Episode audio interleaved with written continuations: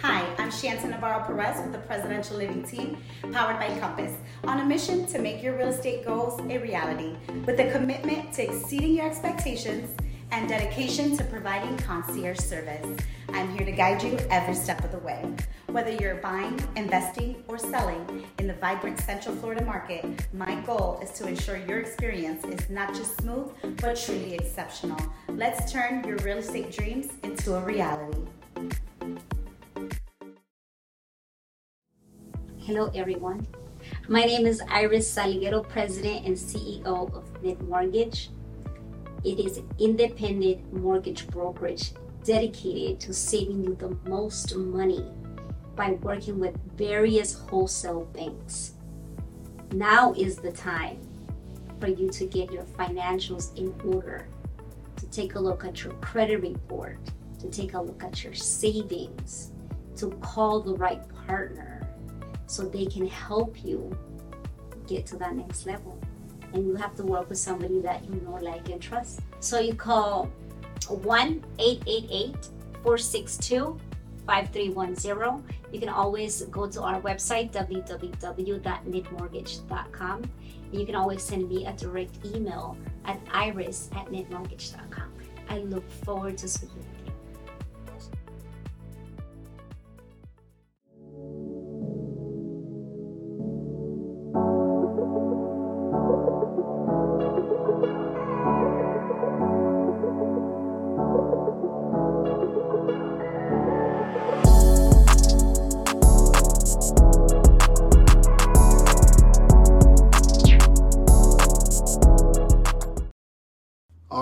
Welcome to the Pro Formula Podcast. I'm your host, Tarek Shabazz, and this podcast is all about professional development. So if you're trying to take your professional skills to the next level, you're in the right place. In order for us to be able to continue to bring you this great content, I'm gonna need you to like, subscribe, or hit that bell on our YouTube page. You can also go to our Instagram or you can go to our Facebook account. We look forward to seeing you at our next show. Thank you so much for tuning in.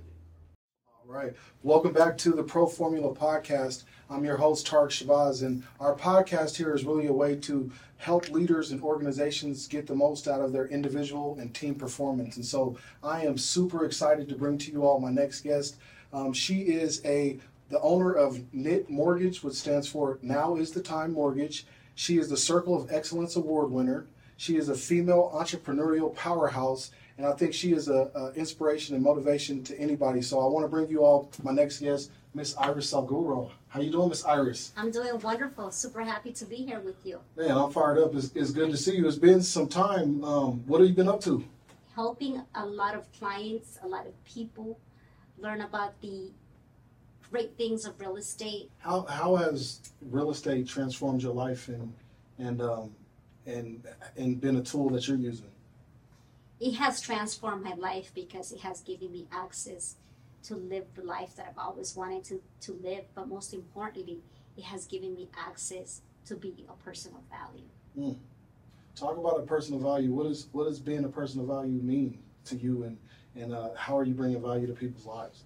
Well, growing up, you know, we didn't have much, so we didn't have a house. We didn't have an, you know, we only had an apartment, so we didn't understand what was the what was the benefit of having a property what was the benefit of having equity? What was the benefit of investing?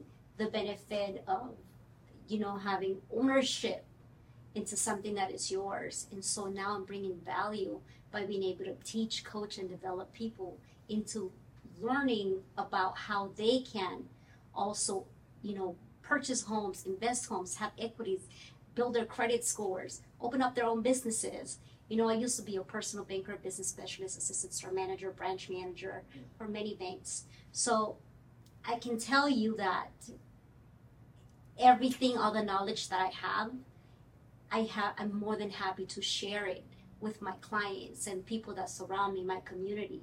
I actually had a public speaking event yesterday and I was able to share some of the insights of real estate and it made me feel so happy and so empowered because there were so many faces in the room that looked like me, that looked like you, that were happy and excited to learn.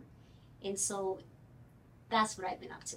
Yeah, I think it's I think it's incredible. You know, when I look back at um, when I first met you in high school, thousand years ago. It seems like not that long. ago, not that old. But it, I'm old. it, it was it was it's awesome to see the growth and the progress that you've made throughout your career. Tell me when you knew that you made it. Like for me, I remember I was running a nonprofit organization, the Mile High Bulldog Youth Association, and your son was a part of our program for years. Shout out Brandon. I hope you know. Just hope he's doing well. Um, but I remember when kids from other programs would say, "I want to get on your team." Or people's parents would reach out and say, How do I get my son on your team? Or how do I get my son to be a part of your program? And that was just always mind blowing to me. What are some of those uh, things that are happening in your life that are like, Oh my God, I, I'm making it? Yes.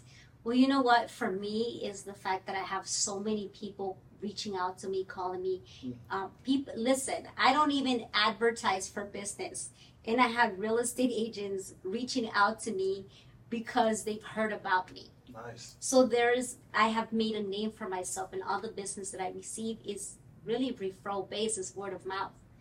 So it's it's pretty amazing the way that everything has transpired. And I would say the day that I I felt that I made it was when, when I just closed so many loans in one month. Because as I mentioned to you before, uh, you know I'm terrible about keeping track of how many people I, I close, how many loans I do. I keep track of, you know, I lose track of my numbers because I'm not focused on numbers. I'm focused on making an impact and closing the next deal, closing the next deal, so my clients can get the keys to their home. I'm so focused on that that I forget about the numbers until, of course, you know, the paychecks start coming in. I'm like, oh, right, things are working out. Things are working out. The, you, you talked a little bit about the reputation that you have uh, developed in the community and having people that have trust in you. How important is that reputation, and what are some things that you did to really develop that kind of a reputation where people want you to be the, the source for their real estate needs and transactions? Well, it's mainly because every loan that I touch, I close, right? And so what's happened is there's so many realtors sometimes that unfortunately they go through situations where a loan does not close three days three days prior to closing. They're mm. they're getting a, de- a denial three days prior to closing. So when that happens, people say, "Well, where should I go?" And a lot of people are like, "Go talk to Iris. Go talk to Iris. She's gonna figure it out because I'm very solution driven." Mm. So you've really been able to leverage the, the expertise that you've had by getting deals closed and, and just by committing and, and following up on the things that you say you're going to do. Now the reputation has got there, and you got so much business you don't even know how much business you have. Yeah.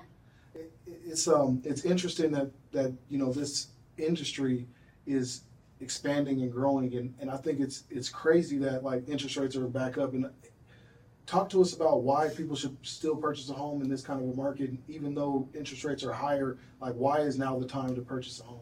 I'm gonna tell you why.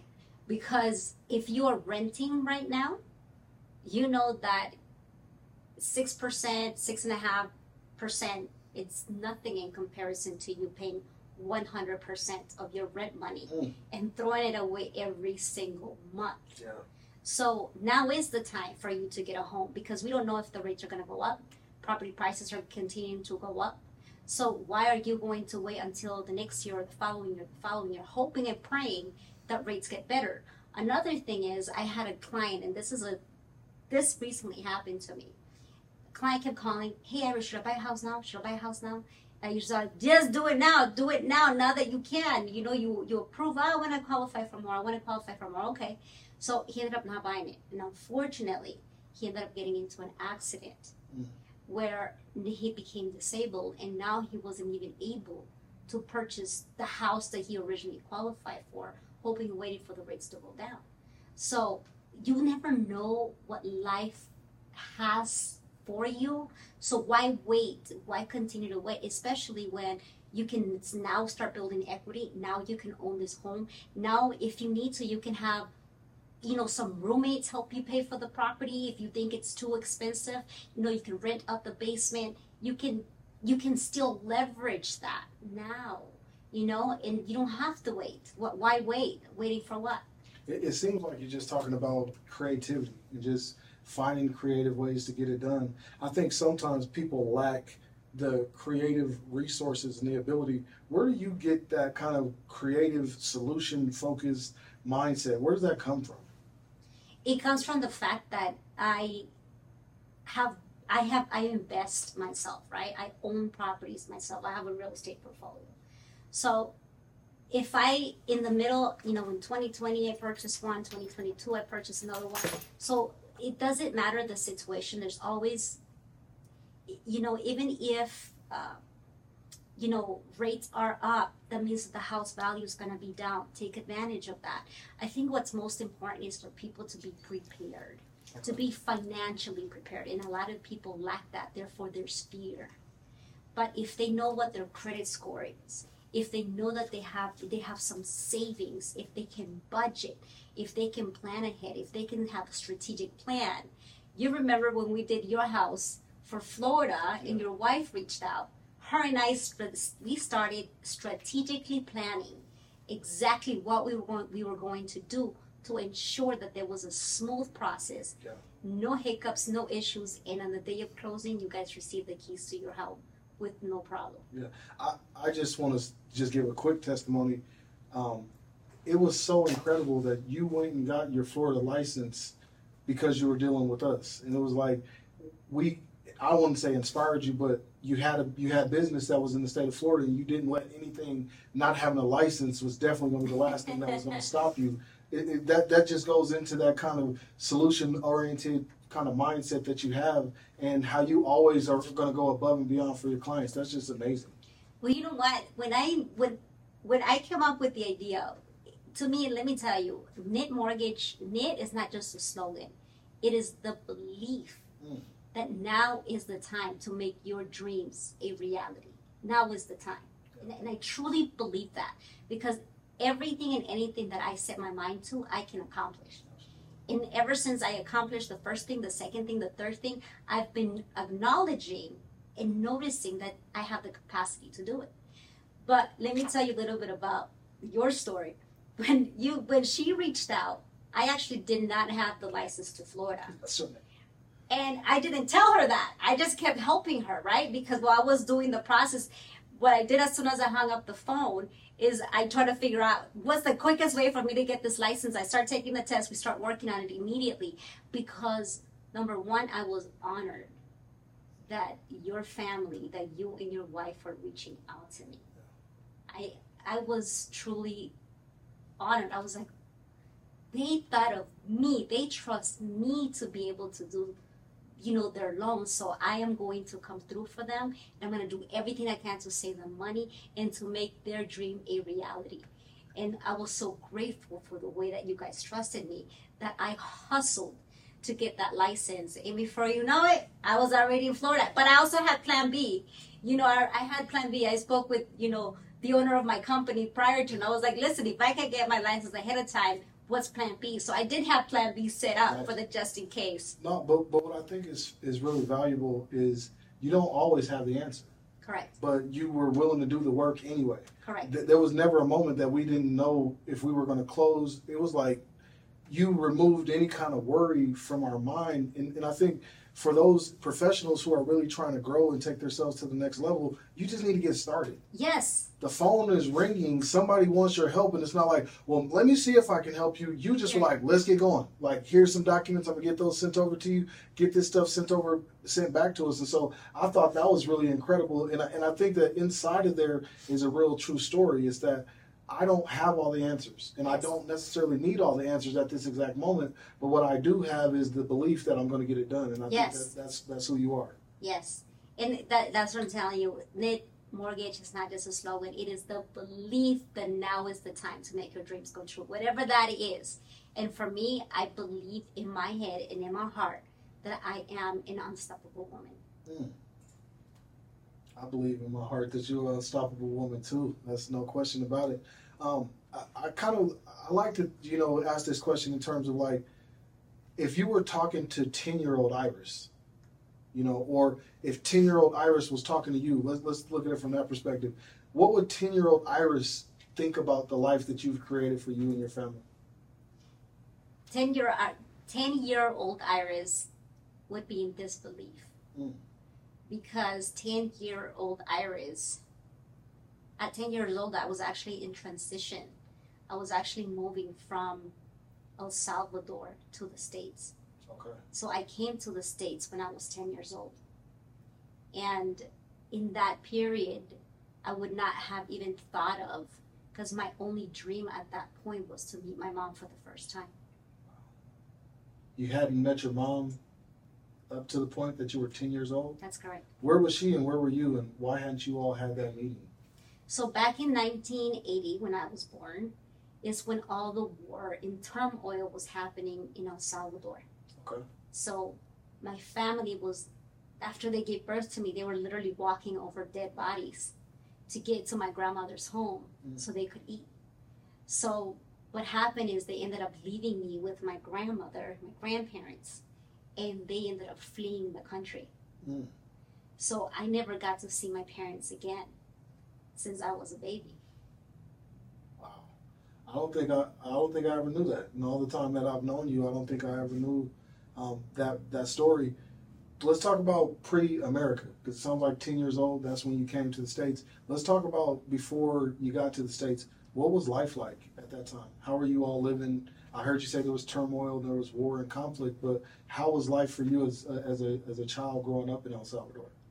You know what? Here is what's funny that even though we were poor, even though we didn't even have a fridge at some point, it, it didn't matter. We I was a happy child. I was very happy with nothing. I didn't get my first doll or my first toy. I think until I was like eight or nine. eight or nine years old, you got your first toy. What what did you do for fun? Like what were things that you all did to oh. have a Oh, good time and, and, and, and enjoy your childhood? Yeah, I mean, it was like, I mean, we would go with like my friends to like to jump rope, or you know, I would borrow their stuff. You know, they were very gracious Okay. to let me borrow like their ball, and we would play the little soccer or like, you know, we call them chintas there, which is like a little ball with I, I forgot jacks, Like this? jacks. Yeah, like oh, Jack, I got you. yeah. like you throw the ball and then Yep. so I would borrow Mm. their toys and they give it back, but I never had my own. Yeah, now, I, I grew up in the inner city. You know I grew up. I, I grew up in North Aurora. And um, I always think, you know, my family, we didn't have much money, you know, but we weren't poor. And we, we, they, we had love and knowledge. I mean, my parents and family was huge on love and huge on knowledge and information. What is poor like in El Salvador? How do you compare poor North Aurora versus poor in El Salvador? I mean, I I see kids here, for instance, they get, you know, they get to go to McDonald's. I mean, McDonald's. I never went to McDonald's even until I was ten years old and I came to the states. I didn't know that was too expensive for us. Mm. So it was, you know, it. I mean, it was. I don't know how to explain it because it was yeah we were financially poor, but I, I was never my focus because my grandmother used to put a little apron on me and she used to take me to the flea market to work with her. So I was busy working, you know, I was busy negotiating with clients and, and selling things. And that was fun to me. You know, by the time, by the end of the day, we were happy that we made enough money so we could go get a meal, you know, so grandma could go cook, you know. So to be honest with you, I was never a, like I was never sad, you know, or I never even knew or thought that I was poor. Mm. I never thought I was poor because no, the word poor was never in the in the in the dictionary for me. It was just survival. So you're, you're at 10 years, I mean, as a kid, you're selling at the flea market. What were some of the things that you were selling? And, and you talk about these negotiation skills, which you guys, if you don't know Iris, this girl is a master negotiator. Um, what were some of the things that you all were selling in the flea market? We were sell- selling clothes. We were selling um, when it was time for p- kids to go back to school. We would sell books and supplies, you know, for people for kids to go back to school. During Christmas, we would get we would sell um, like the uh, Christmas cards, Mm. and it was fun. It, it was for me. It was so much fun because I was a part of something big. Because my grandmother made me feel special. My grandpa would make me feel special because every time I would sell something, they would give me a high five because I started selling when I was eight. So receiving that high high five and that reassurance from them that they were proud of me, that was that's my excitement. I was I was encouraged. I, we have similar. I mean, we, I wasn't doing it for survival, so I don't want to even act like I was on that level. It was not for survival, but uh, I can remember, you know, needing to raise money so that we can go out of town to run track, and um, they would give us these world's finest chocolate bars, and it would be fifty in a box, and I would just sell three, four boxes, you know, a day. I'm not joking. I would go door to door, and my sister would like Tark, you're gonna be the spokesperson. You just say it, and I'll be there with you, and I'll smile, but I'm not gonna say anything. And I didn't, I don't want to be a part of uh, any of the selling, or I would be, you know, doing a paper or a paper route when I was a kid, uh, things like that. And I, I could just remember I was always the person that they would put in front of people and say, Tark, you do the talking, and then as you get the talking going on, what were some of the skills that you were developing? Like when you look back and you say, "Man, I was developing these this different talent, or I'm developing these different skills." What were some of those skills and talents that you were developing at that age? It was sales skills, it was communication skills, it was the trade. You know, learning commerce, Mm. learning how to count money. Okay. You know, how does money work? You know, I was learning it at an early age, being able to even go spend the money that I was earning because my grandma would give me maybe a little commission, not a lot, you know, but she'd be like, oh, you know, you earned, you know, an X amount today. It was not a lot, maybe a few quarters, you know, but it was enough to get me motivated and hyped for the next day because I felt like I had accomplished something. And I think maybe it wasn't even a bonus, but it was like, here, so you can go get a fruit or something that you want. But it made me happy. Yeah. and it's it's funny that you're like you're learning those skills, but I'm I'm also thinking you're learning human behavior at a young age. You know, talk to me about like some of the, the sales techniques that you may have developed as a kid that you're still finding yourself like, man, I've been doing that my whole life. Like, are there things that you could think of that you're like, man, I used to do this when I was younger, and I still find myself doing this in my sales capacity these days? Yes. You know what? It was, I've learned to read people. Mm. I learn like the faces, right? Like, like as a kid, it's like the face tells me a lot. Your facial expressions.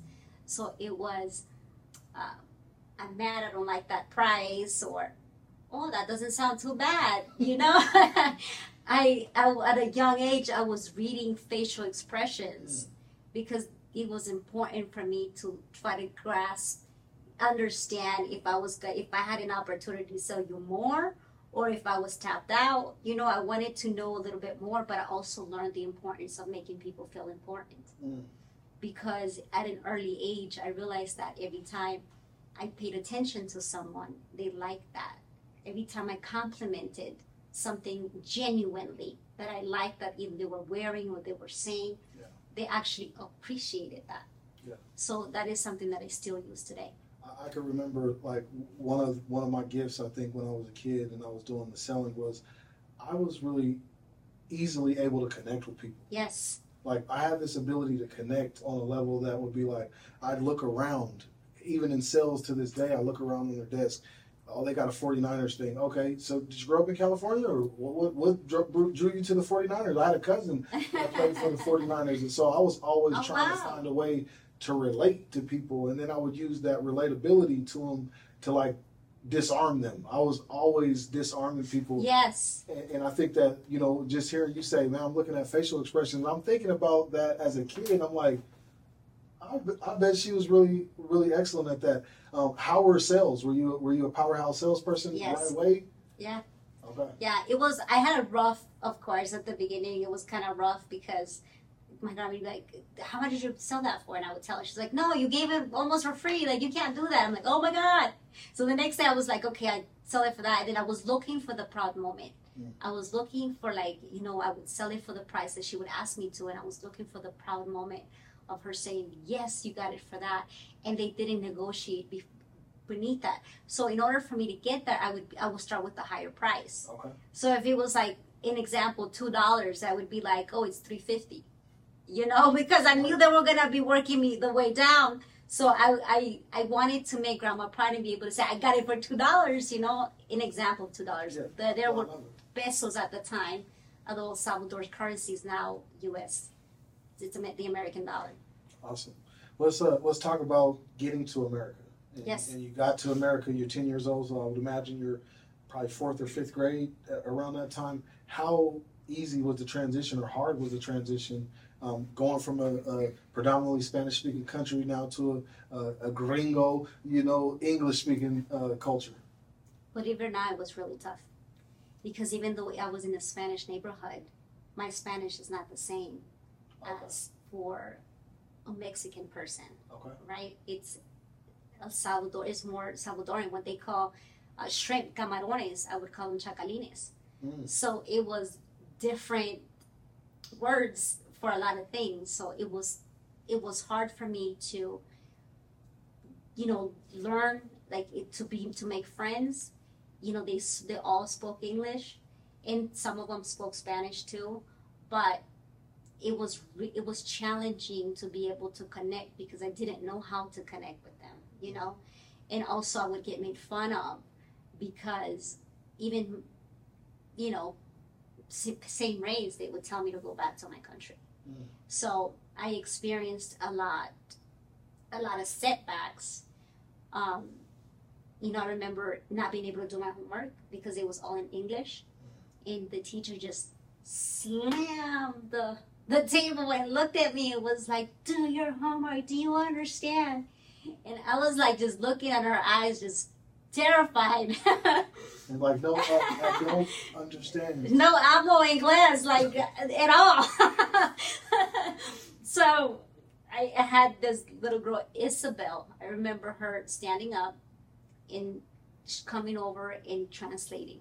So they ended up getting a Miss Beltran was a teacher that they came. They got an ESL teacher so that she would come in the back and she would follow along as they were teaching the class. And so the fact that they were able to provide that for me was very essential because slowly I was getting it, you know, but it was tough and it was intimidating.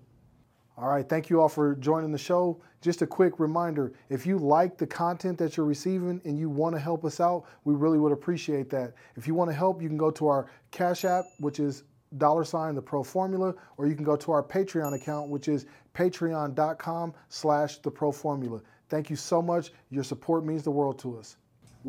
Talk, talk to me about the kind of student that you were. Were you did you excel in, in academics? Were you I mean, obviously there's a language barrier. You got those things that you got to overcome. But once you started getting into the school system, was it simple for you, or, or did you have to work hard to get good grades, or did did you get good grades? I was not the best student. You know, as I was getting older and I was starting to learn, I would get a little bit better and I would pass, you know, my classes. I was I was an okay student. Okay. Um, then I remember, you know, I went to Central High School. Aurora Central shout out to the Trojans. What's happening? Went to Central, and I remember that, you know, freshman I was still not good. I was not doing that well, and um, I was kicked out of the house at the age of fifteen because, um, you know, we had a little bit of um, challenges at home, you know. So my uncle Oscar took me in. So he took me in. I moved in with him, and at that point, now there was more a supervisor. Right now, he was different. He was a whole different story. He was very loving. He was very kind. He was very supporting, supportive, but he was no joke smoke. Like he was like, "You're gonna bring me good grades. Like you're gonna do this." Like it was pretty, and and he would always, you know, encourage me to do better. And so I remember one time, you know, he went to school and he didn't see the best grades, and he was like, "Iris, if you don't get it together, and if you don't do this, this, this, and that." He was like, "You're gonna be in million in trouble from A through Z. You know, it was it was he was I was terrified. Hmm. So I went back to school the next day and I was like I, I had a serious conversation with all my teachers and I was like, listen. Uncle Oscar, Uncle Oscar ain't playing. I gotta figure this out. Get- help me, help me, please. I read his facial expression, and that facial expression said, "He is not playing with me." So I wanted to then, instead of wanting to sit in the back, you know, I started sitting in the front. Mm. And I started to uh, change the group of friends that I was that I was originally um, dealing with. In um, I started, I got myself into the swim. I ended up in the swim team. Okay. Um, I got myself in the speech team, and I started, you know, associating myself with kids that I felt were, you know, they were more easygoing. They were going somewhere. They had more value. Mm. You know, they weren't gonna get me in trouble. You know, so I started shifting my my mindset because Uncle Oscar said to me, Iris, as a Spanish Latina female, you need to understand one thing. He said, You need to be, I want you, when you get older, to be with somebody because you love them, Mm. not because you need them. He said, In the way that you're going, you're going to need somebody in order for you to survive. This is Marcus Richardson, President CEO of Rich Group Financial. We look forward to working with you and helping serve you in the financial service arena. So, what that really means is we're going to be able to help you with life insurance for your mortgage protection, make sure that's taken care of when you pass. We're also going to be able to help you for your final expenses to make sure your burial and things like that are taken care of. We also are able to help you with retirement. So, if you're losing money in the market and you want to stop losing money, you don't want to keep losing money, we can help you with that. And we also can help you with Medicare. So if you want to make sure you got all that taken care of, please reach out to Rich Group Financial. You can find us at richgroupfinancial.com or you can also send us an email at richgroup28 at gmail.com and we'd love to serve you and help you and bring you into the family. So that's the reason why I was like, okay, so I really need to get it together. I need to start associating myself with better with better friends. And I remember that his belief in me was so deep. Like I could see through his facial expression, through his actions, mm-hmm. that he loved me. You know, I felt it. I felt that his love, and then uh, when I felt that connection with him, it was I'm not gonna let him down. I am going to do everything that I can to make him proud. Mm. All right. So, from the swim team, um, like, did you start becoming a good student at that point, or were you still just kind of a, a marginal student at that time? I was still, I was still, I was a better student. Uncle I became a better student. he turned you into a better student. he turned me into a better student. I, I was showing up on time. I was doing my homework. I was doing everything that I needed to do to stay on his good side. Okay. That's awesome. And then um, let's transition into like the professional life. What were some of the first jobs that you had, you know, as a grown up and as an adult? And then how did that turn you into this mega real estate broker that you are these days?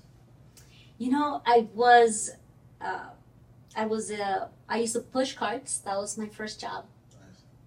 Nice. Then I was a cashier, Okay.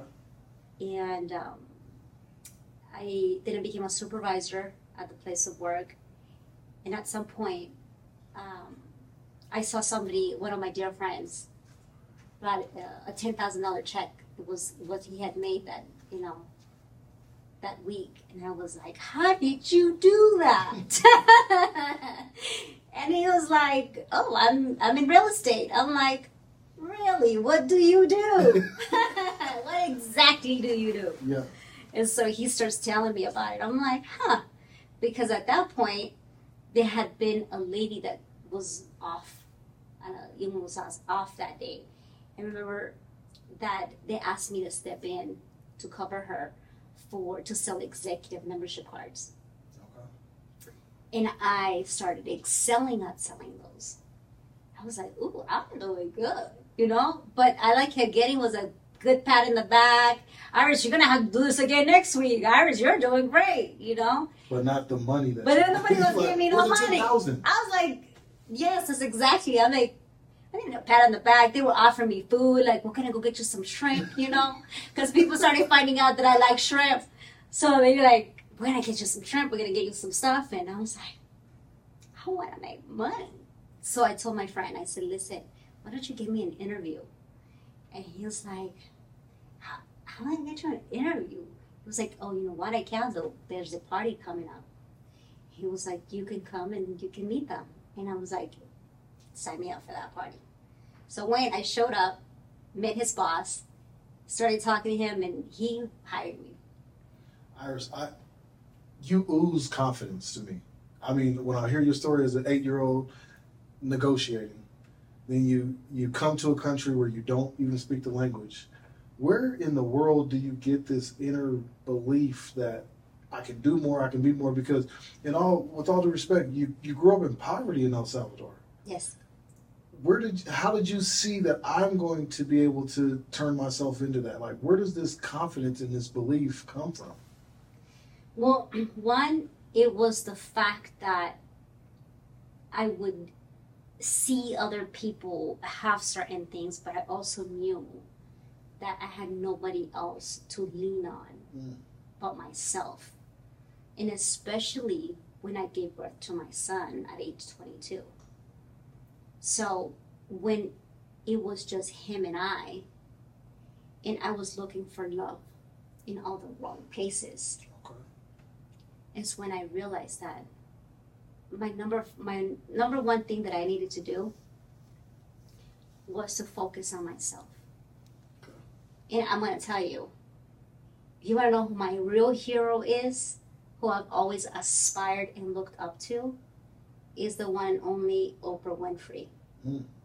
I used to watch her shows, like like I was about to watch like the biggest special. It was like my hype of the day. Every time I would see those shows, the way she moved, the way she talked, the way how loving, how kind, her presence.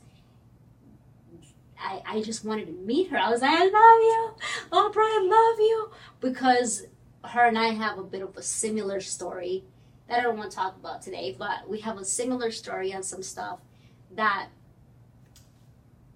I just gravitated to her. And I so I watching her and having my son and knowing that I was raising my son as a single mom, right? Because of all these things, my biggest motivation, my biggest like what turned everything in my head was when I when I gave birth to my son and, and I looked at him at the hospital and I said, I am never gonna let you down hmm. because I love you more than you can imagine. I didn't know a human could love this much. So my inspiration immediately became my son. I have to make this kid proud. And I also cannot be a hypocrite, right? I cannot tell him to be all the best that he can be. I can't tell him to go learn, go to school and learn something new and, and be this high parent if I cannot do it. I wanted him to be able to look up to me. So how is he going to look up to me if I'm not doing more? You know what I, I hear you talking about is your why. Yes. So often, um, you know, when I'm talking to successful, you know, entrepreneurs or business owners or uh, even athletes, I hear that they're they had a why. Yes. And if you're walking around this world and you don't know why you're doing something, Yes. you're never going to get where you're trying to go. But it sounds Yes. like when your son Brandon was born, the why intensified because you Yes. were already going to do great things. Yes. But then you made a promise to him that you ultimately said, "Okay, I've got to live out what I'm what I'm doing." Yes. Okay, so so you got into real estate. Yes. Guys showed you that you could do. You know, this is how it looks. Did you immediate? Yes. And then I get hired. I wasn't even there for a month. And the company shuts down. Oh my God! but I'm so prideful that I didn't want to go back to where I had just quit from, right? Mm. So I knew I had to provide a check. I just didn't know where to go, who to call, or what to do. So I went knocking at the door of a dealership and I started selling cars. So started in real estate. That didn't take off. You got matter of fact, they closed the door. now let me get into car sales. How'd you do in car sales? I crushed it. I did great. but it was funny because they didn't want to give me the job because they said they they asked me a, an honest question. They said, "Do you know about cars?" And I said, "I don't know about cars, but I know about people." And people do business with people who they know, like, and trust. Mm. I said, so what I'm asking you for is an opportunity to show you what I'm capable of doing. You guys, I don't know if you're catching this, but this is another example of this woman not knowing what she's doing, not having a, a plan on what she's doing, but she is likable, she's knowledgeable, and people trust her. And that seems to be your secret sauce. Is Yes. that, am I like Yes, down the right path? Yes. It, it seems like that is is like the story of your life. Like, man, I didn't know didn't know what I was going to do. So you crush it in in car sales. What got you back into real estate? because the guy upset me at the dealership. Like one of the managers upset me because it was time. I I ended up finding out that the guys were getting paid more than me, Wow. and that upset me. So I I didn't tell anybody, but I did say, hey, listen, I cannot. Can we have a conversation? I said I would like to figure out a way that I can make more money, and they said, well, no, sweetheart, at this point you can't. But what we can do for you is how about every time you sell a car, we put hundred dollars under your under your son's name, and um, we started creating a savings account for him. And I said, I appreciate that. Let me think about it. So I walked out, and there's some guy. His name's Reggie. He's still here in Colorado. Reggie was so kind and so wonderful to give me a ride to go pick up my son at the babysitters, and I never went back. I ended up going to another dealership to try to change the luck. It didn't happen at the other dealership, something happened with another guy that upset me because he was asking me to get in the car to go get lunch and he was going to be my mentor and I didn't it didn't feel good the way that he asked me. Okay. And so quit that day and I went and I applied at Wells Fargo Bank. And I remember Tracy hired me because I was in a room full of people and they were looking to get they said a banker and they but I had to earn my spot. And so they said, Well go we're gonna go ahead and have some people sell something that they're good at selling, you know. And so I started I was like, Oh, I can sell the membership, you know, the what the Costco membership. So I went and I was selling the Costco membership and all this. I was overcoming objections, and they said, "Yep, we want her." Mm. So they hired me. And the day that I showed up to the first class for Costco, the, the Wells Fargo class, I remember the guy that was sitting there that was also in the interview. He said, "Oh my God! I after your interview, like I didn't think that I was gonna get called in here." He said, "I'm so happy you both like we both made it." Like he was like thank you. Like this is so cool. And then we became friends and everything was cool. But what happened is that i was so hungry to prove myself but to prove to people that i had this i had it. Like there was nothing because my why was waiting for me. Because i needed to put diapers i need to get diapers i need to get formula. I needed i needed to help i need to get uh, you to put him in daycare. Finding daycare was tough I remember taking him to daycare one time, not even daycare, to this lady who babysat him, and I found him bruised. And I found him like they had not fed him, you know. So I'm like, he's over here like sucking on the bottle, and I fed it to him, and like that hurt. I think that pain was driving me into becoming more of a beast. Mm. It was like, it, it was, it, it was like the more pain and the more obstacles that I was I was up I was taking in, it was like the more it upset I would get and the more I would tell myself, watch me go in there and watch me be better. Watch me be great. I'm gonna be better today to tomorrow than I was today and then the next day and the next day and I almost became a workaholic. Like I was just in if if I was competing against amazing guys I wanted to always make sure that I made a statement. And I, and uh, one thing I learned is that people lie, Mhm. but numbers don't. Mm. So my numbers on paper had to be great. Because if there was a spot that was coming up at any position, I would always make sure that I was I was a thought in somebody's head. I was gonna be, become a personal banker, business specialist, assistant store manager, branch manager. And I was looking, I was climbing, and I was climbing like I was being chased. I was ferocious about it. but it's because my why. I don't. I don't. I'm getting inspired. I don't know about y'all. I'm like, I, I don't. One, I don't ever want to get on Iris's bad side. If you get on the bad side, it's trouble for you. But the other thing is that girl is. I mean, I'm seeing here right now. It's just energy oozing off her. She's she's little and compact, but this girl is packing a bite. That's that's awesome. Um, I, I love I love your story. I want to help people that are trying to get to this next place understand what is your schedule like. Do you mind sharing what what, what a day in your life is like? Like, Um, I wake up in the morning. What time you usually up? You early riser, or late I'm. I'm an early riser. I mean, it's sometimes 5 a.m. Um, you know, I just wake up, brush my teeth, get ready, and I go downstairs. I grab, you know, a cup of coffee. I grab a little bite to eat, and I'm straight going to the office. And I'm starting. You know, if I didn't do my, if I didn't finish my to-do list the night before, I'll do it first thing as soon as I wake up. And I have to do my to-do list because I need to tackle each and everything that's on my to-do list. It has to get done. There's no way around it. It has to get done. Whether I am delegating, whether I am, you know, I am, I have my to do list, and that to do list has to be finished by the end of the day. Okay. So you were used to only be responsible for yourself, Yes, but now you're responsible for a team. yes. How are you transitioning, and what's that transition been like? That now I'm the one that's responsible for payroll. I'm the one responsible for making sure that people are able to feed their families. Where before you were just looking after you, like making sure that you was going as hard as you could. How is it now you transition into being the boss? Because I read a book. It's called it's called The Shipbuilder.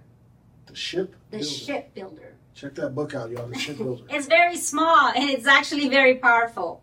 And it talks about leadership. And so it gives you, you know, steps of, of some of the things that you got to do. But the one that resonated the most for me is that in order for you to lead, you have to love them first. Mm. So everybody on my team, they're not just a number, they're just not a face. I love them. Mm. I love them. And in order for me to ensure their success, it means I have to hustle harder. Because before I was just responsible for to make my money and I make good money. So and I have good savings and I'm very financially responsible. So my hustle was still there, but now it's even more. Yeah. It's magnified because I need to make sure that everybody's eating. And I do incentives that they make more money. I look for ways that they can make extra money that I can give to what, what I call the bonus rounds. You know, because you know I'd like to. I want them to be able to work as hard as me, but I'm I understand that they're not going to work as hard as me because at the end of the day, it's it's my business. But I notice with each and every one of them that they put forth so much that goes into it because I realize that by me loving them, they love me back. Mm-hmm. And so they want to see me succeed.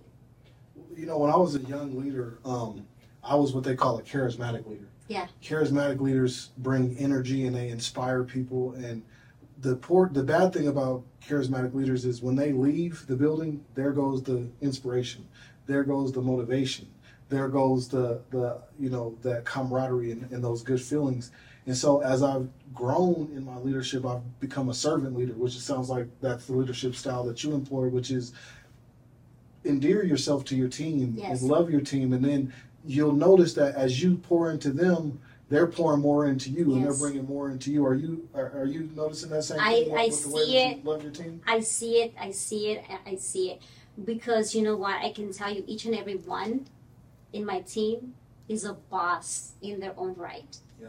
I mean, I don't, you know, I am also, people know I'm also tough. I would say, like, I want things to get done.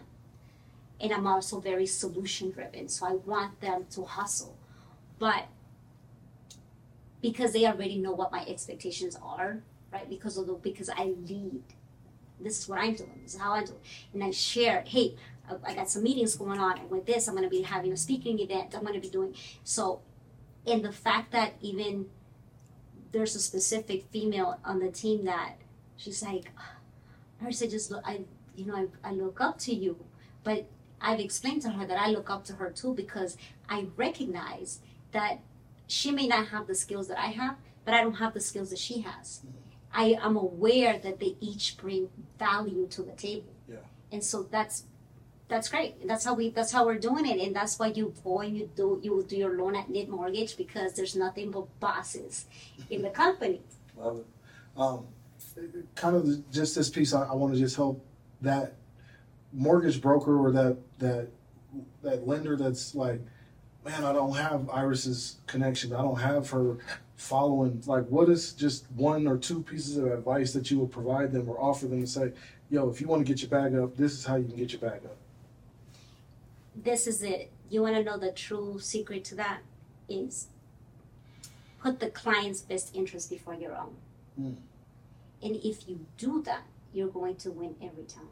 Isn't that easier said than done though? Like, or or is it easy to put your client's interest uh, ahead of your own? When you make it a habit, it's easy.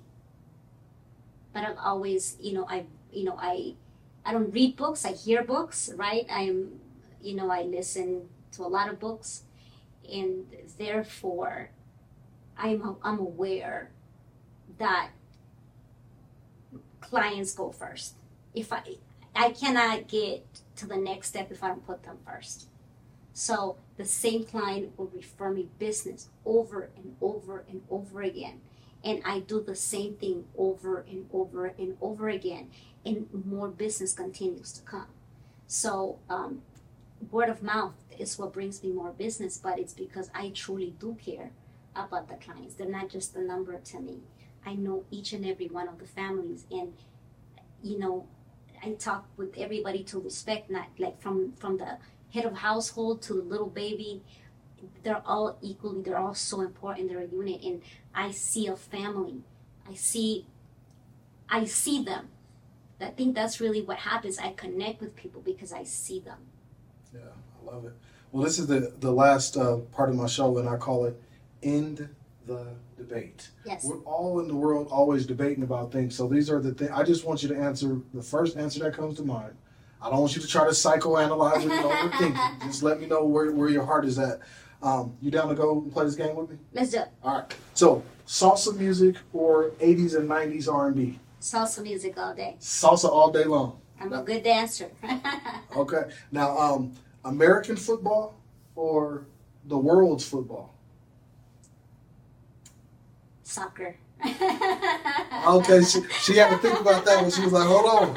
I love football. Don't get me wrong. I love Super Bowl. I love football. Go Broncos all day. You know, but soccer is passion. You know, where I'm from, soccer, soccer is the deal. Like soccer is so much passion. Las Vegas or a mountain retreat? A mountain retreat. Okay. Last one is uh, spa day with the girls or a night out on the town with your man? With my man. I think you all saw the exact same thing I saw. She wants to go with her girls, but she knew what that right answer was. I tried to trip her up, but that girl is a professional. I love that. Um, for anybody that might be thinking about getting a mortgage, um, or they don't know what to do, like talk to them and tell them why now is the time and what they're going to get when they call you. Now is the time. Hello, everyone. My name is Iris Salguero, President and CEO of NITT Mortgage. It is an independent mortgage brokerage dedicated to saving you the most money by working with various wholesale banks. Now is the time for you to get your financials in order, take a look at your credit report, to take a look at your savings, to call the right partner so they can help you get to that next level. And you have to work with somebody that you know, like, and trust. How do I get a hold of you, Iris? Yes. So you call 1 888 462 5310. You can always go to our website, www.nittmortgage.com. You can always send me a direct email at iris at nittmortgage.com. I look forward to speaking with you. Awesome. Well, that wraps up another episode, um, and we can't wait to talk to you all at the next episode. Thank you. We'll see you back next time.